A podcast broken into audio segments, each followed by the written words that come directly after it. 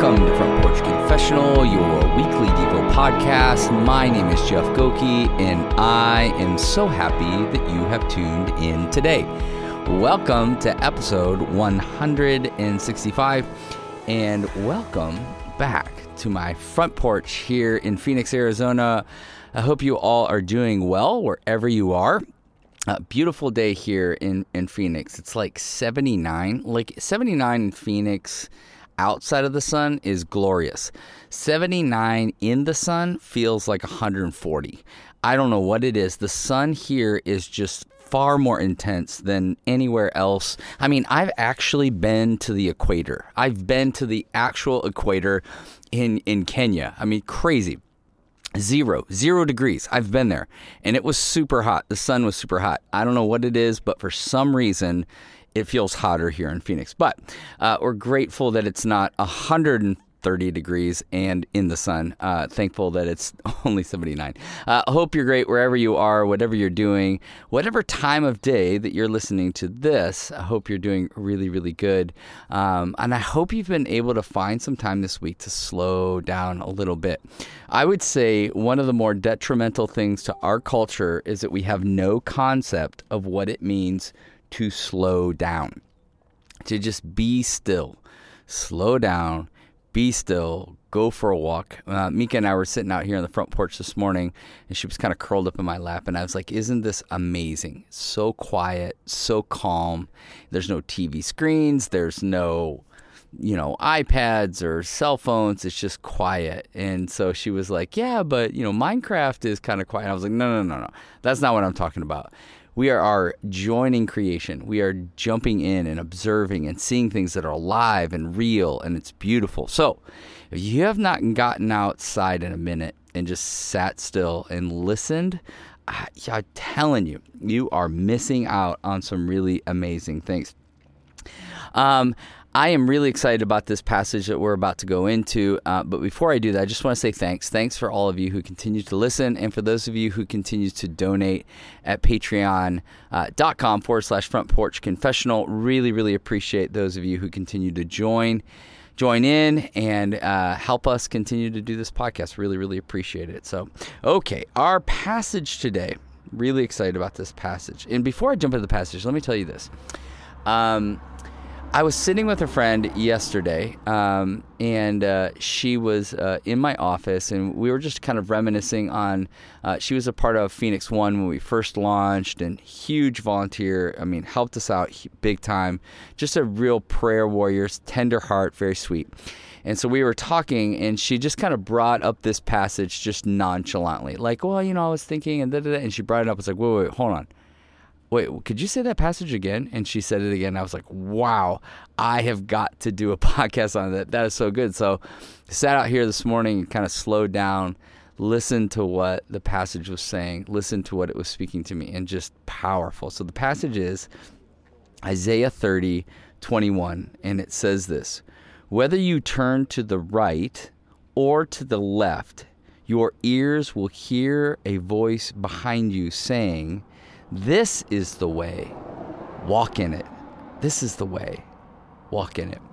You know, when uh, Patty and I were married, like maybe the first five years, and I'd say the first year of our marriage is kind of rocky, not horrible. Just I made some stupid decisions and was kind of living. I was 21 when we got married, so kind of being a bit adolescent in that first year of marriage. And then we got pregnant and we had Ben, and and so, kind of year five, we're having this conversation, and uh, she said something to the effect like, you know, I really didn't marry you for who you were at the time. Like, you know, you weren't like the most the pillar of maturity. You know, as a as a twenty, you know, I'm not sure. It, there's very few 21 year old males that would can can be able to boast of that, but. Uh, not me. And so it was she she was like, but I saw something in you. And I saw and I believed in who you were going to become. And I, I, in that moment, it was like one of those moments. I don't know if you've had these where it was like a mixed bag. Like I was like, wait a second.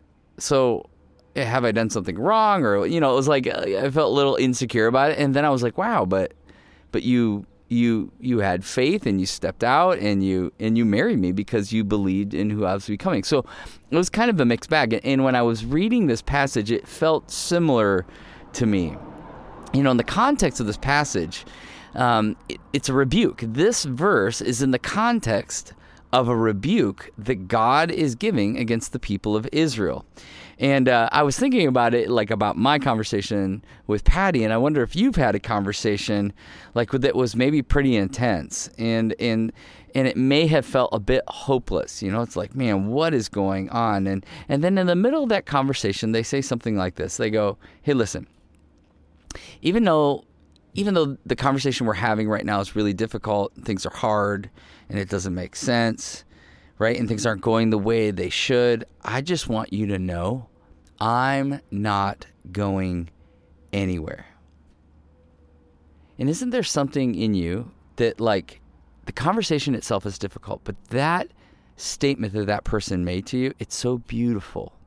It's so merciful. It's so hope filled. And this is what God is doing through the prophet Isaiah, right? And I'm not sure where you are right now or where you've been but I want to declare that God has never left you. He has never let you. You know, one of the really cool things that I've gotten to be a part of and one of the awesome things about being a pastor is I get the opportunity to to sit with people who have made unbelievably terrible decisions. And not that I haven't, but some of these decisions that people have made are heartbreaking. They've caused divorce. They've caused their children to never want to see them again, right?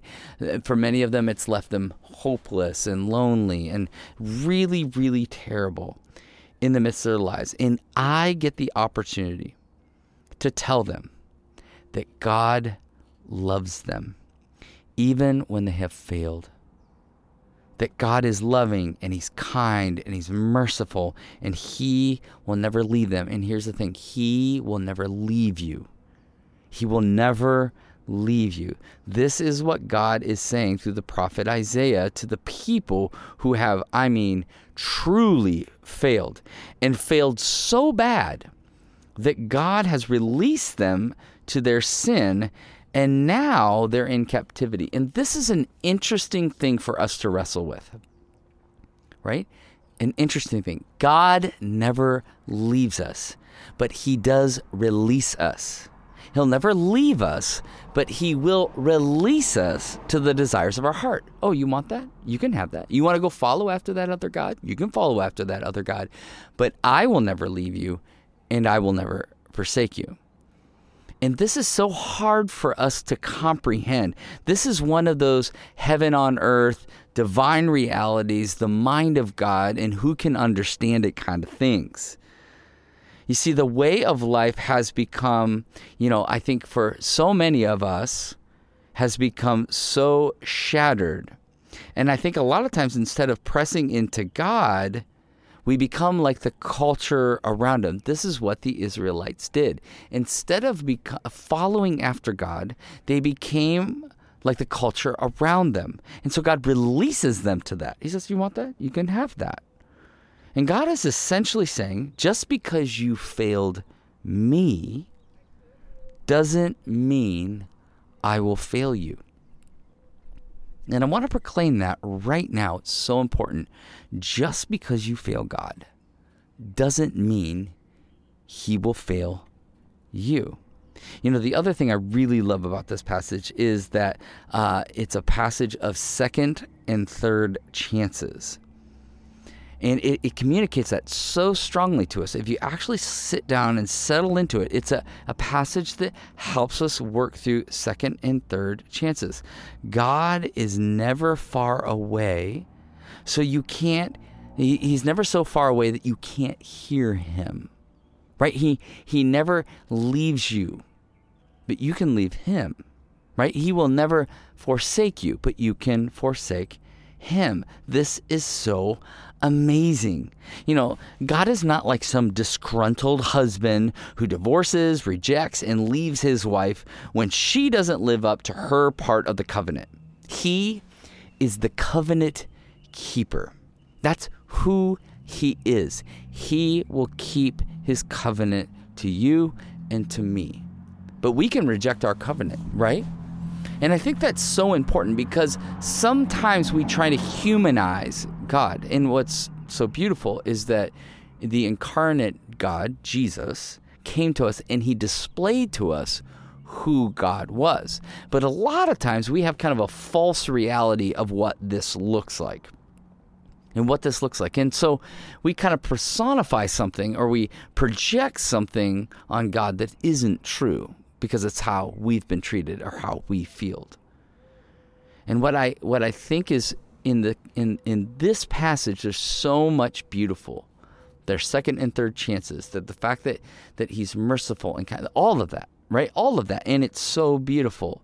But there is a heartbreaking part. And the heartbreaking part is this he says, Your ears will hear a voice behind you. Behind, not with you. At some point, and maybe that's right now for many of you, you have placed God behind you. Right? You have decided that you want to do things your way, right? It's all about me. Hey, and you know what? You do you. Right? And so we place the will of God, the desire of God, the presence. We just not get, yeah, I'm just going to do my own thing. You've decided that he isn't who you thought he was, and now you're going to leave him behind. And this is a picture of Adam and Eve in the garden. As soon as they sin, what do they do? They go hide. They hide. So many people are hiding. But the question is this who are you hiding from? Are you hiding from the faithful, merciful, grace filled God? Or the version of God that has been misrepresented by our culture and by our world. I think this is the case for most people. They project upon God an image that isn't true. And as a result, he says, Hey, listen, you can hear me, but my voice is behind you. But his whole thing, like in John 15, he's like, I want to abide in you. Right? If you abide in me, I'll abide in you. He wants you near. And so the question that we're going is is like, look, are you listening? This is this is about him communicating and are we listening? Can you hear him calling you and reminding you of who he is and who you are? Will you repent and turn back to him? You know, Isaiah's prophetic vision is fulfilled in the person of Jesus.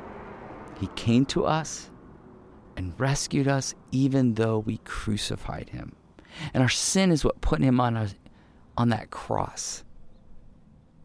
And what he's inviting us into is this lean into my love. Accept my mercy, accept my grace that you could never that you can never earn. Listen, come home. That's the beauty of what this passage is telling us. And it's the beauty of what Jesus did for us on the cross.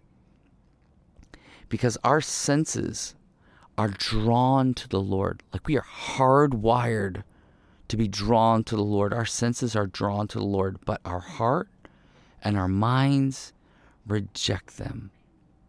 Return. Return. So the question is this what is God speaking to you right now? What is He saying to you? He's been speaking to you every day since the day you were born. Right? He knit you together in your mother's womb and He is speaking to you, and He will never leave you, and He will never forsake you. But what do you sense Him saying to you right now in your life? Is it return? Is it I'm still here? Is it I love you? Is it I forgive you? What is it that God is speaking to you right now that you need to hear? That you would invite Him not to be behind you, but to be with you. Father God, you are with us. Emmanuel, God is with us.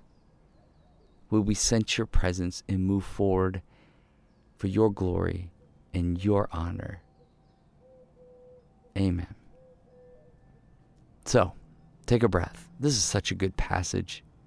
This is one of those ones you just, sit in it and take a breath and reflect that the God of the universe is near to you than your own heartbeat.